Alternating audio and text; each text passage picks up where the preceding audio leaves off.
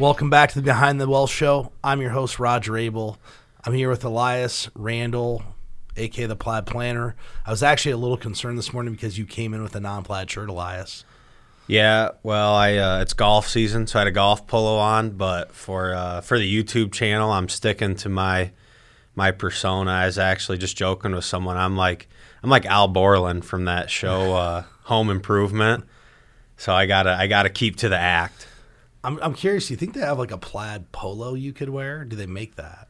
I haven't looked yet, but I was actually this morning when I was driving to work. I was thinking I should order if they make plaid golf polos. I should order three or four and Yeah. have them in my arsenal of plaid shirts. I think I bet you Nike Golf would have something like that. But uh, we were talking last week, and we were kind of running through some articles on things that are happening, and you kind of came across a really interesting article, and, and it was called the Psychographic Investment Groups. And I think about our show, and I think about what we do for people, and part of our job is to help people understand what their relationship is with money in this article that you found, I think highlights some of that. And the reason I think it's important that people realize what their personal relationship is with money is it can make them better retirement savers, better investors, just a better steward of money in general.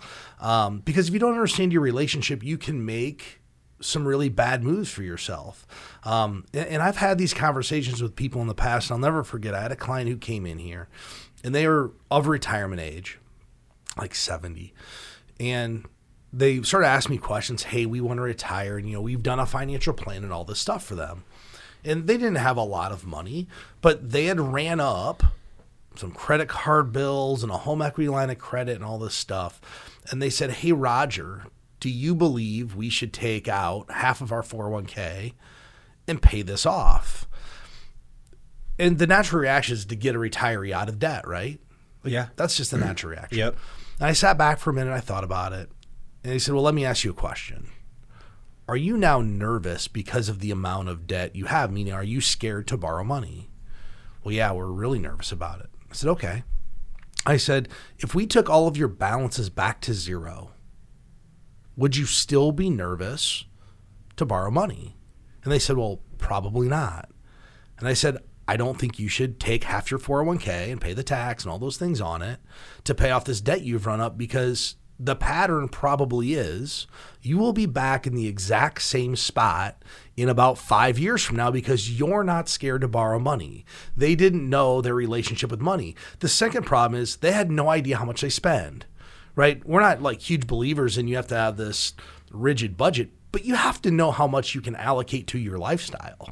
They had no idea. So I just said, no, you shouldn't. You shouldn't take after retirement and pay off this debt you've ran up. You just need to be diligent and pay this off before you retire. Yeah, and they're okay. So in that example, that was not like a a finance or like there's really not a whole lot of numbers behind that decision because that was an emotional decision for them, and you're their advisor trying to help them in their best interests, and you just thought it's better for you to not want to take on more debt because in the past you've shown when you don't have any, you'll rack it up. It, it goes back to 100% what we talk about. Most of the success for investors is behavioral and mental and little to do with the investments because we talk with our clients, the investment part's easy, right? We'll go out and find the best investments that fits where you need to go and what's important to you.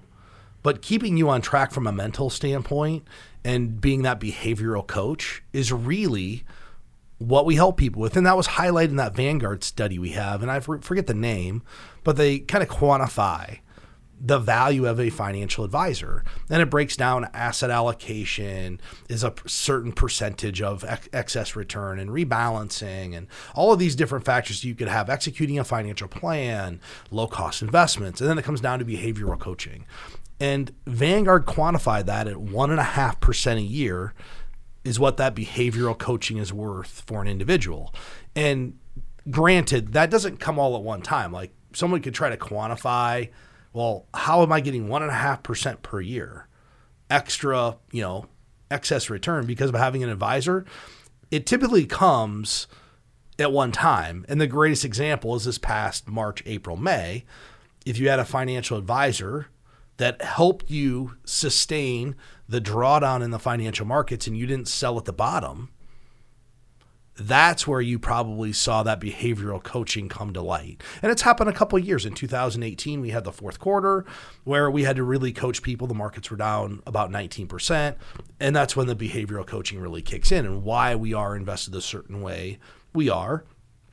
And one of the ways we provide conviction for people, I think, is because we're running a financial plan and we're actually showing somebody hey, statistical probability tells us if you have a portfolio with this percentage of equities and this percentage of fixed income, this is your highest probability of success. We can tell that person with conviction, hey, we, we should stay the course because of this, versus I think. Because I think doesn't instill much confidence in people.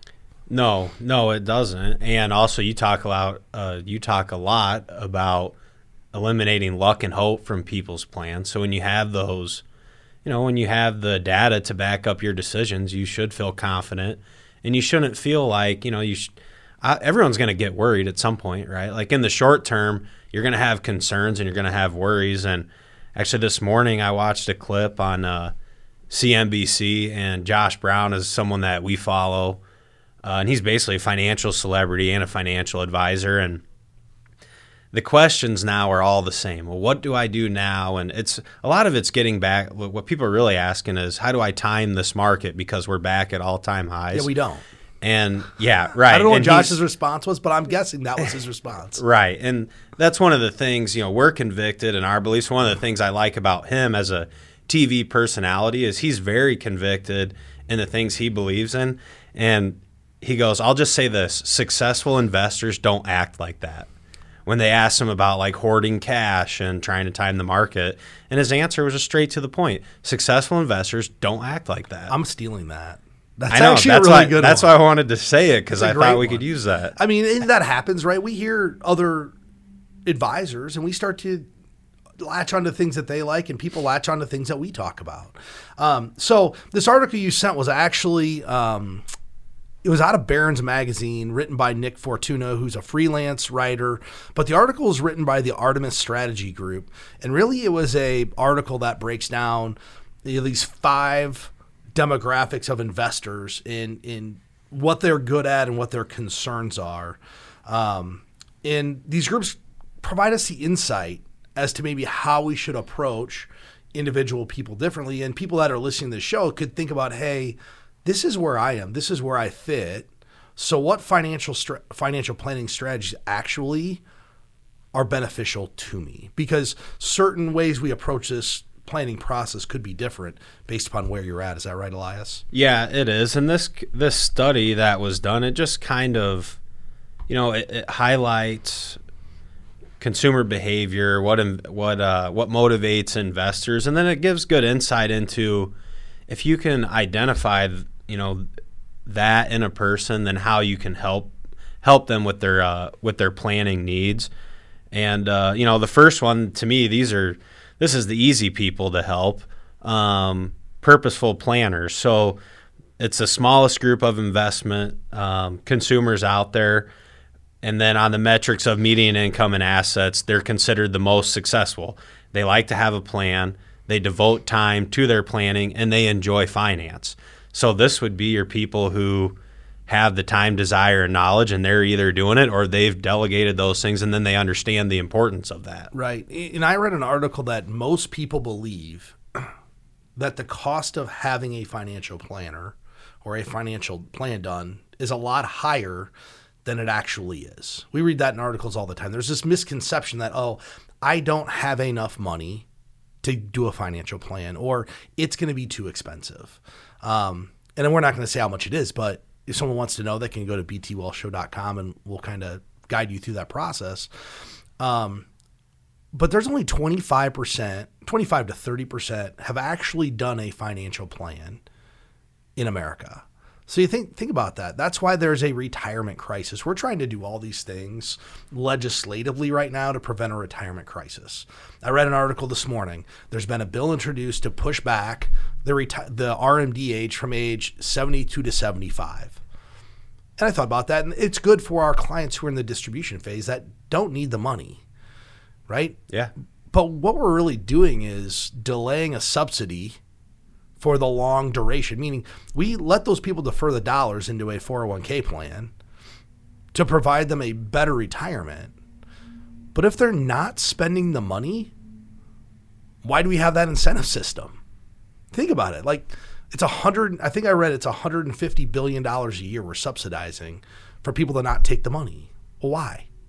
If you don't need the As money, you far already as- have the retirement. Is that's like the tax deferral Yes. annually? I read it this morning in Think Okay. Advisor. But but think of- it was written by um, uh, the guy who runs the American College for Financial Planning, and he was talking about why it's a bad idea to push it back. Well, I want someone to think this through. If you don't need your RMD, you have financial security without it. All we're doing is letting you delay taking the tax of this money when that benefit program was designed to enhance your retirement. You're not using it. You're not enhancing your retirement if you don't, don't want to take it till 75. Right, because you're not enhancing because you're not taking the income. Well, yeah, you don't need any of the money. Right. So I, I just thought about that, and those people did a good job planning. Those were purpose, purposeful planners um, who got to that point, and they're going to enjoy their free time. They're the 25 to 30 percent that actually do a financial plan. Yeah, and so when I was reading through this, I wasn't surprised at all. Okay, so the group that spends the most time planning and enjoys it, they have the best results. I mean, that's kind of a no-brainer. Of course, it's going to work out like that.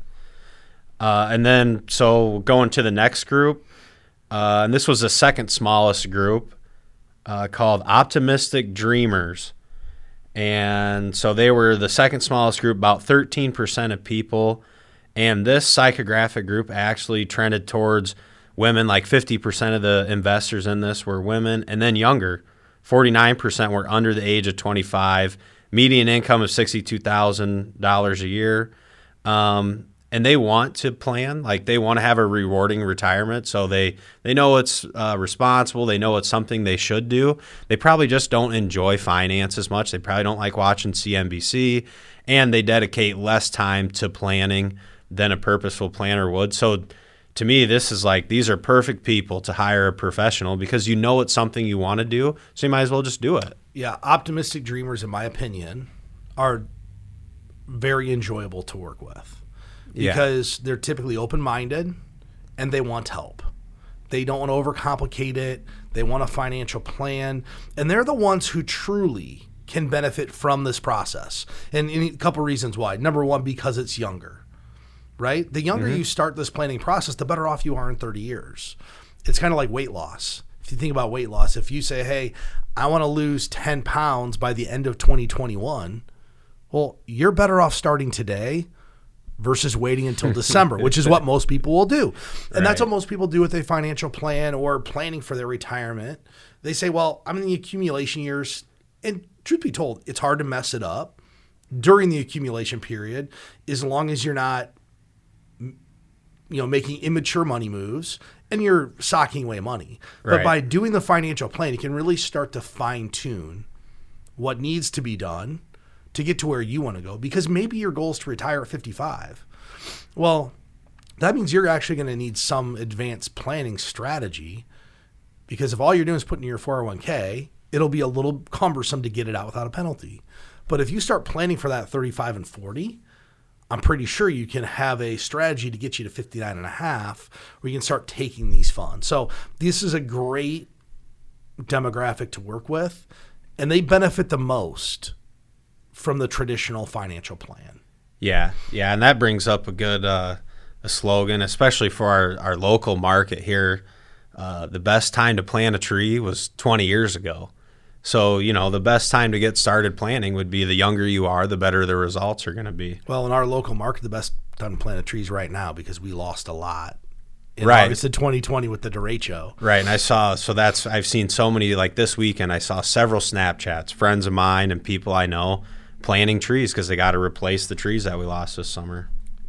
Yeah, that that's a really good kind of comparison. The next group's the cautious preparers. It's about 17% of the people. Um, they prepare for the worst with tried and true strategies. They have knowledge, but they lean on the experts. And this is a group that can be helped by this financial plan too, right? They're they're a little pessimistic and they're not always confident and sure. And they also is are a group that highly benefit from the financial plan because for a lot of these people, they kind of know they're there. They're just saying, "Hey, could somebody else tell me and pat me on the back and make sure I'm good?" And we got an email this morning about this exact thing. Hey, I have a severance package. Can you guys just pull the financial plan up and verify that I'm good before I say yes? Um, so we did. We pulled it up, said, "Yep, send in the paperwork." Emails back, retiring June 30th. But he's beyond good.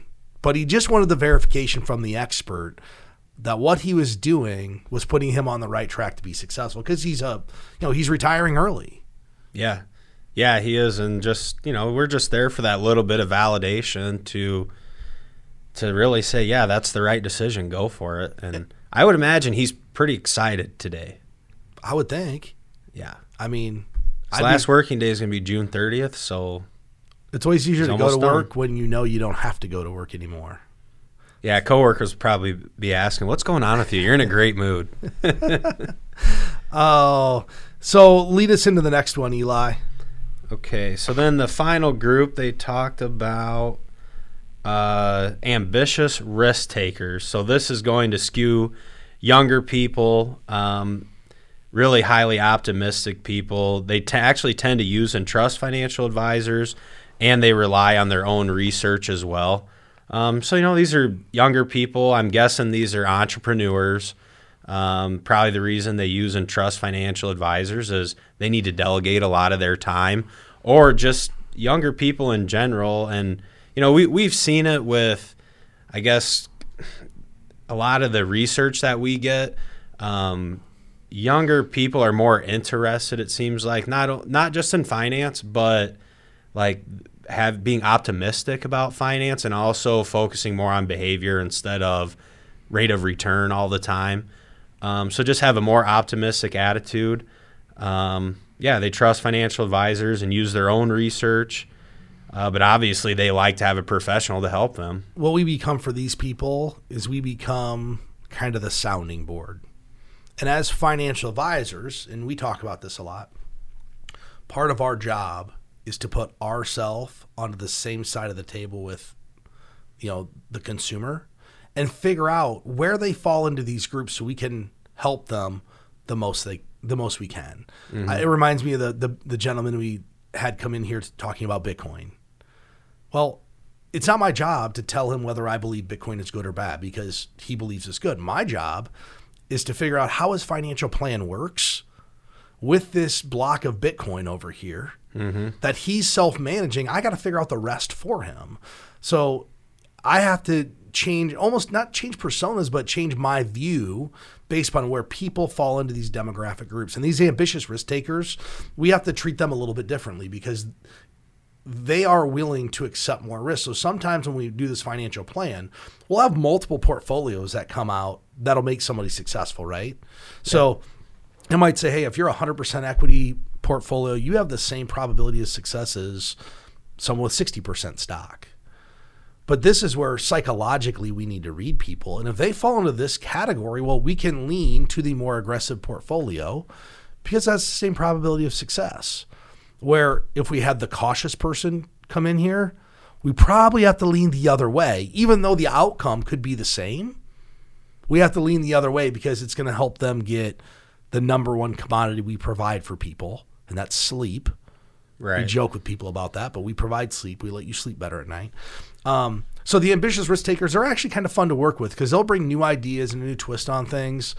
Um, but we do have to coach them a lot of times on why we need to stick to some of the tried and true strategies because sometimes they want to get way out in left field and kind of do their own thing and we kind of reel them back into reality of hey this is why we believe this. A lot of times i see these folks as the people who think they can time the market. The my clients who Yep. are in the other categories they're never trying to time the market but these people are trying to be opportunistic meaning hey the market's high. They feel it's high. We should sell. They don't know if it's high or not and that's where we have to provide them the knowledge that we have hey here's the reality of the situation You Yeah. know, there's other ways to do this. Maybe you have to keep a bigger percentage of cash to be opportunistic, but we're not timing markets. What was Josh Brown's line again? Successful investors don't, act, like I like that. it. I'm using that from from now on. Yeah, and I think so because this group skews younger, and to add to your point you were just making, you know, there's a lot of with younger people. There is a lot of talk of should I invest in the stock market or should I speculate on crypto or I want to trade NFTs and I think one thing to remember and to think about is it's not it's not one or the other.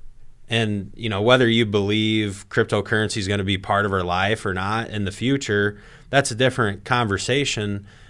But to say well i'm done with investing in stocks because i just i'm going to speculate all my money on crypto you know that could be that could be a decision that bites you. And to go back to what we just said successful investors don't act like that. If you decide that's something you want to do well now you got to create some rules for yourself. What percentage of your portfolio is it going to be? And then you know are you wh- which ones are you going to buy? And what are your reasons for buying them?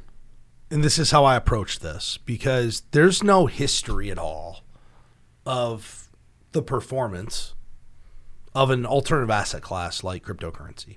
So we we did this with an individual. I don't know, this is like a year ago. Um, that wanted to buy rental real estate properties. How we approach this is we run the financial plan and make sure you're doing everything you need to do to be on track on the traditional planning side. So if you're already on track for retirement to meet the needs you want, you're 30 years old and you're maxing out 401ks, you're maxing out Roth IRAs, and you have discretionary money, you can treat this alternative asset class or alternative asset classes, whatever it is. It could be rental properties, it could be, mm-hmm. you know, you're buying land, you're speculating on water, whatever it is. Take the money that your retirement's not dependent upon and use that money. And that's probably a lot smaller percentage because if it does not work out, you still have something to fall back on. Right. Assuming the stock market has any characteristics of the last, let's call it 90 years. Right. Well, and that that would be that'd be one of the main differences is people successful at investing aren't sacrificing the retirement portion of their portfolio to speculate on things. So that's you know, I'm not going to tell anybody what to do. It's your money. Do what you want. I just want to offer, you know, I think just offer the perspective that there's a way you can do it and be successful at it and not, you know, really stub your own toe on the way. Yeah. So the last the last demographic of people um, that are talked about in this article are what are called uncertain strugglers, and these are the people who are struggling with, you know, the retirement. They're very pessimistic about the future. Um, they don't typically trust financial advisors, which I think is interesting. Do they not trust financial advisors because they don't believe they can get there? Or have they had a bad experience with an advisor? I'd be really interested to know that. The, the article doesn't really say that. Um, they tend to rely on advice from friends and family, which is interesting because they won't trust the person that has credentials, but they'll trust their brother or their cousin Eddie or whoever with their financial decisions. And maybe it's because this demographic of people actually tends to have less formal education as well. So they're just untrusting of people in that role. But it's about 30%. And I was reading another article, um, and it probably goes with this, and this is a statistic from Northwest Mutual that 70% of Americans say their financial planning needs work. Number one. So think about it 70% of the people know it needs work, but they haven't done it. And the other one I read is um, 70% of Americans plan on working past retirement. So that's not retirement if you're still working. Well, is maybe. it a hobby job or Well, like a part-time job to have fun? or- yes and no. Okay. we talk about this. So we taught we teach the class rejuvenate your retirement at the local community college, and part of the preparation for retirement is what am I going to do? Right? Mm-hmm. What am I going to do in retirement? Because if there's no plan for what you're going to do, you're going to go into retirement and be thoroughly bored. So part of this class we teach, the whole first section is trying to get people to come to some level of understanding as to what their life might be like. Because the day you retire, your life is completely different. It's like a weekend every day. There's no place to go. There's no. No I won't say there's. answer to. I won't say there's no meaning, but there's no purpose on Monday, Tuesday, Wednesday, Thursday, Friday. Like I have to be here to do this. Mm-hmm. It's wide open. So we try to get people to prepare, and for some people, it could be a part-time job. Um, for instance, I told my wife I ever retired, which I mean, I really love what I do, so it's unlikely I will. We know better. You're not ever going to retire. Um, uh, I might, you know, if I want a part time job, I'd just go work at Scheels. I could sit in the fishing department at Scheels, and, and I could. If I go to the Scheels, it's like a two or three hour ordeal because I end up talking to somebody about something. I, I remember we were there like three years ago, and I was up in the department, and there was a gentleman talking to one of the sales guys about these Humminbird fish finders, and the sales guy didn't really know. So I, But you knew. I knew. And I, I casually walked over and started this conversation. Well, pretty soon it's about an hour and a half, and I'm getting a text from my wife. She's like, Where are you? I go, Well, talking about this talking about this gentleman up in the fishing department about fish finders. Well, if you can find the thing that you really like to do in retirement where it doesn't feel like work, I mean, I end up being up there like two and a half hours. Well, that's the greatest job if you just talk about the stuff you like all day. And, and it's not about the pay at that point, right? It's literally about having a purpose. I have a, a friend of mine who retired early, retired for one year, figured out that you can't golf in Iowa in the winter. So he took a part time job doing what he wanted to do because his idea is I'm going to retire and play golf every day.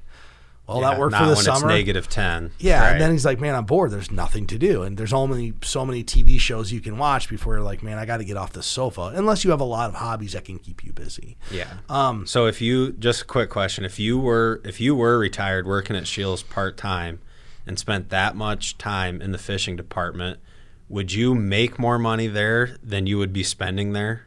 No, You'd be negative. for sure because they bait they they bait you in with the employee discount. You'd have to buy it. It's I'd buy I got something- the employee discount. Unfortunately, I'd end up buying something every day probably, and it's mostly what I don't need. But hey, that's like the flashy new item. So no, it would be a negative. I wouldn't make any money. It would just purely be a hobby, probably. Right. Right. Isn't the definition if you have a business and don't make money for three years, it's like deemed a hobby? now it's a hobby. So I actually just- for tax purposes, yes. So I'd be the guy who's just hanging out at Scheels for his hobby, talking with people, but not getting paid. oh, so Elias, one of the things we talked about earlier is a lot of people have this fallacy of what a financial advisor does or the cost. So I thought it'd be good for us to talk about what, who we are, not for. And what I mean, who are the people we can't help? And the first set of people we can't help is those who want to get rich quick. I'll never forget I had someone I acquaint with call me up, going to do a, a small investment with me, said, Hey, you're going to make me rich. I'm like, No, no, I'm not going to make you rich. You're going to make yourself rich because Right. you're going to have this personal responsibility to save money on a diligent basis over the next 20 years of your life. I'm going to enhance it, but it's not going to be me who does it. So if someone wants a get rich quick scheme, we can't help people do that. No. If people want to time the market, I can't help people do that. Josh Brown's line is Yeah. Successful investors don't act like that. right. I like it. Um, we're not for people who are pessimistic. We're opt, op, we're opportunistic people. We're positive people. If someone's pessimistic and they never trust what we're going to do, that relationship's never going to work. Yeah, no. Yep. because truth be told, and this is part of our five step process and why at the first meeting with somebody, we really don't talk about your finances. I'm trying to figure out what type of investor you are, what's important to you, what your goals are. And I want that person to figure out who I am because ultimately there's going to be good times when people are investing, there's going to be bad times if you're if the client doesn't trust the advisor or is pessimistic, as soon as there's a downturn in the market, it's just not going to work out uh, because that person should trust the person we're working with, and I should trust the client that they're not going to do that at the same time. So if somebody's overly pessimistic, I can't help you get over that pessimism. I can give you all the tools and all the coaching, but if you can't get over it, it's going to be very difficult for you to be a successful investor. Um, and ultimately people that don't value delegation. People work with us for the three reasons we talk about, not on every show, but a lot, but time, desire, and knowledge. If you don't have an hour a week to commit to this or two hours a week to commit to this, you might think you have the time, but you're winging it. Just like most Americans. Most Americans are winging it. They don't know what they do. They read one article, they listen to one TV show a month, and like, oh, that's what I need to do. And they're not dialed in. That's like, here's a good analogy baseball season's upon us. I'm happy it's back. But think about if a hitter just said, oh, I'm going to take batting practice once a week Yeah, that or once a work. month. Yeah. Okay, well, he might get lucky, and they might he might get nine out of ten hit. His first ten at bats, he might get nine hits. But if he keeps that that that um, that regimen, he's going to be like a 120 hitter. I mean, Yeah, let's be honest. If you're not not, practicing, practice, you yeah. got it. So that's really kind of who we are, who we're not. If somebody's looking to get help with this, they can find us at the at btwealthshow.com. That's the website. Um, and then ultimately, who do we want to work with, Elias? This is the other thing we should talk about. Who, who are we looking for? Number one, it's people who want a financial plan. We work with people who want to execute a financial plan, right? Yep. Every single new person that comes here gets a plan. Doesn't matter how big or small your account is. Um, we don't have account minimums, we have people minimums, right? Yeah, We want to work with people who are open minded. They're nice to my staff and relatively nice to me. Yeah. I- relatively if you're not mean to the staff, you can be a little bit mean to Roger, and you can there still go. be a customer. I, will help. I will take that burden from the staff, and ultimately, our our process needs to align with the clients. There are people who their goal is to beat the market, and they don't want to go through a planning process and do all the extra work it takes to fine tune this. That's probably not ideal for us. Right. And we'll tell somebody if it's not. So if anybody's looking for help, you can find us at btwealthshow.com. Um, Elias, any closing thoughts from you? I thought this was a fun show, but do you have any closing thoughts? Um, you know, I guess just remember, no matter what group you fit into, there's, uh, you know, like Josh Brown said, successful investors don't act that way. So, regardless of the group you're in, just try to focus on the right behaviors. And if you want help, you know, just reach out to us, and uh, we'll see if we can help you. Great show, Elias. I appreciate that you brought new vernacular and verbiage to me to use on the next uh, upcoming shows and with my clients. With that said, we'll get you next time.